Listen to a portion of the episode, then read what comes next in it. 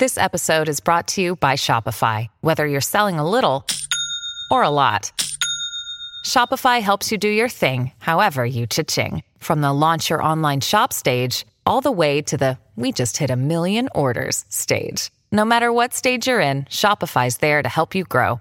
Sign up for a $1 per month trial period at shopify.com slash special offer, all lowercase. That's shopify.com slash special offer.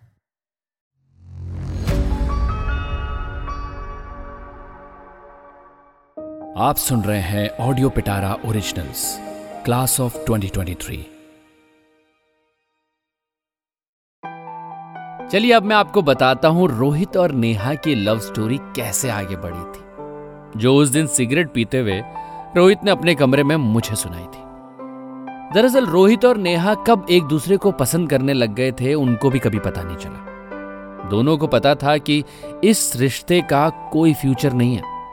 पर फिर भी बात आगे बढ़ती चली गई वो कहते हैं ना, होनी को कौन टाल सकता है? बस वही हिसाब था, रोहित और नेहा का। नेहा के पापा भी म्यूज़िक का शौक रखते थे।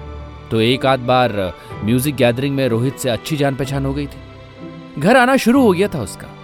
नेहा के पापा रोहित को पसंद करते थे और नेहा को अक्सर बोला करते थे। इस लड़के में कुछ बात है, बड़ा पोटेंशियल है इसमें। आगे जाके ज़रूर कुछ बड़ा करेगा, देख लेना। ये सब सुन के नेहा को बड़ा अच्छा लगता था। उस पहली क्लास के दिन के बाद दोनों खूब बातें करते और साथ में प्रैक्टिस करते और कभी कभी जैमिंग भी करते। क्लास में सबको उनकी केमिस्ट्री बड़ी कमाल की लगती थी। दोनों ने कई सारे गाने एक साथ गाए और रोहित की पोइट्रीज को साथ में कंपोज किया और फिर परफॉर्म भी किया था। फिर एक दिन कुछ हुआ। नेहा का मूड ठीक नहीं था और वो क्लास भी थोड़ा लेट से आई थी। Hi. So, let's start with E major. Rohit ने गिटार पर कॉर्ड प्रोग्रेशन बजाना शुरू किया। फिर बजाते बजाते अचानक रुक गया। नेहा उससे नज़रें चुरा रही थी और रोहित ये साफ़ महसूस कर सकता था।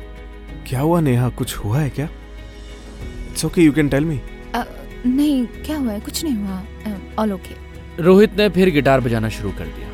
थोड़ी देर में नेहा अचानक उठी और साहिल सर से तबीयत ठीक नहीं बोल के वहाँ से चली गई। रोहित ये देख के काफ़ी रेस्टलेस था।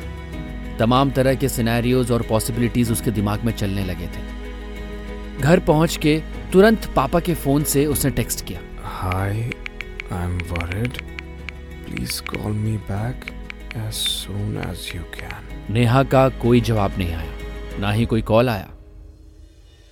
वो अगले दो दिन क्लास भी नहीं आई रोहित का हाल बेहाल था। उसे समझ नहीं आ रहा था कि वो करे तो क्या करे। उसने कई बार उसे फ़ोन करने की कोशिश की, पर बात नहीं हो सकी। क्लास के तीसरे दिन नेहा आई। क्लास में जब तक नेहा नहीं आती थी, रोहित की नज़रें गेट पर टिकी रहती थी। उसने नेहा को आते देख मुँह फेर लिया और पूरे टाइम उसकी तरफ़ देखा भी नहीं। और बाद में मौका मिलते ही चुपचाप बिना नेहा को पता चले क्लास से निकल गया। रोहित नेहा से नाराज़ था। पिछले तीन दिनों में उसे एक मिनट के लिए भी नींद नहीं आई थी। अगले दिन कुछ ऐसा हुआ, जिससे दोनों की जिंदगियाँ एकदम बदल गई। नेहा क्लास में आने के बाद धीरे से रोहित के पीछे गई और उसके हाथ में कागज़ थमा दिया। रोहित कुछ समझ पाता, इसके पहले ही वो घर चली गई। क्लास से झटपट निकलकर तेज़ी से घर पहुँचा रोहित और अपने कमरे में जाकर कागज़ निकालकर पढ़ने लगा। वो लेटर था, नेहा का। रोहित, सबसे पहले I am very sorry for my behaviour in past few days मैं मैं बहुत परेशान रहती हूँ, रोहित। जब से तुमसे मिली हूँ, एक अलग ही दुनिया में हूँ। घर लौटने के बाद घंटों तुम्हारे बारे में सोचती रहती हूँ। कई बार ऐसा मन में ख्याल भी आया कि ये गलत है। पर फीलिंग्स यार, वो कैसे गलत हो सकती है? है ना? मैं जानती हूँ तुम मुझसे तीन साल छोटे हो पर मैंने पिछले दिनों में तुमसे बहुत कुछ सीखा है। आई डोंट नो ये सब पढ़ के तुम क्या रिएक्ट करोगे लेकिन जो भी हो आई एक्सेप्ट इट बहुत हिम्मत करके ये लिख पा रही हूँ। अगर तुम्हें हर्ट हुआ हो तो I am really very sorry Rohit but I love you I really do शायद पूरी दुनिया में सबसे ज़्यादा। तुम्हें अगर कोई जवाब नहीं देना हो तो इट्स ओके okay. मेरी लाइफ में आने के लिए थैंक यू रोहित ने जितनी भी पॉसिबिलिटीज और सिनेरियोस सोचे थे, किसी में भी ये तो बिल्कुल नहीं सोचा था। इसके बाद लगभग दो साल तक इस तरह के खतों का सिलसिला जारी रहा। नेहा और रोहित प्रेम में थे, या यूँ कहें हवा में थे। दिन दिन भर क्लास जाने का वेट करना, पूरे दिन रात होने का इंतज़ार करना क्योंकि रोहित सिर्फ़ तभी किसी बहाने से अपने पापा का फ़ोन अपने पास रख सकता था, जिसके बाद दोनों रात भर फ़ोन पर बात किया करते थे।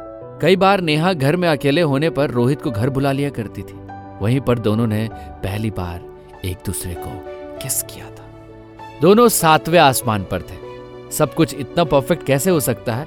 दोनों कई बार अचरज भी करते थे। बात कस्मों वादों तक पहुँच गई। दोनों पूरे दिन में कम से कम एक बार एक दूजे को ज़रूर कहते थे। तुम्हारे, तुम्हारे बिना, बिना अब नहीं जी, जी पाऊँगी। और दोनों सिर्फ़ कहते नहीं थे पूरी शिद्दत से मीन भी करते थे। उनको किसी की परवाह नहीं थी। कई बार क्लास में एक दूसरे का हाथ पकड़े बैठे रहते। क्लास में बाकी लोगों को भी वो बड़ा आइडियल कपल लगता। सब कुछ बढ़िया चल रहा था कि फिर लोगों की स्मूथ ज़िंदगी को बर्बाद करने कोविड आ गया। जनता कर्फ्यू के एक दिन पहले आखिरी बार रोहित नेहा से मिला था। धीरे धीरे सब कुछ बदलने लगा था। पहले रोज रात को जो बात हो जाया करती थी, वो भी धीरे धीरे कम और कम और फिर पूरी तरह से बंद हो गई।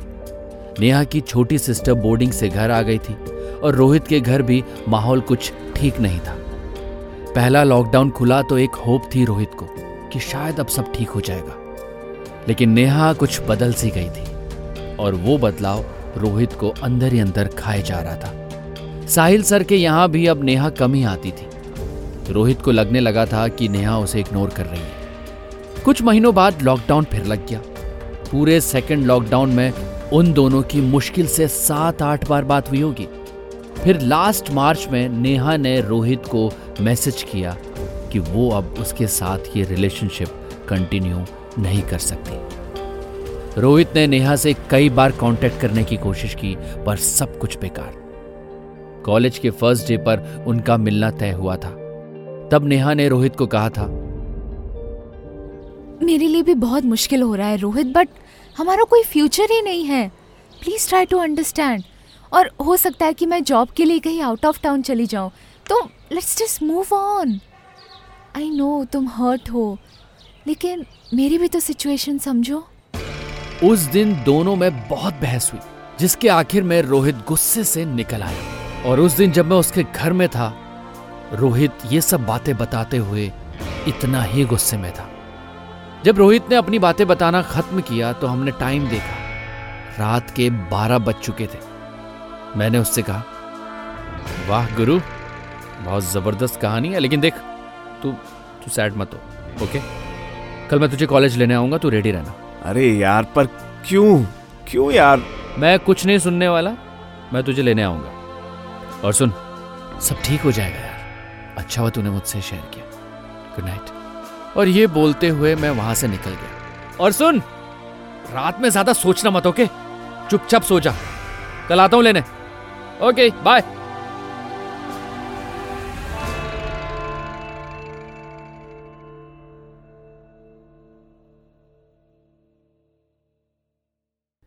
ये थी ऑडियो पिटारा की पेशकश, क्लास ऑफ़ 2023 जिसके लेखक हैं अभिनव राजेश।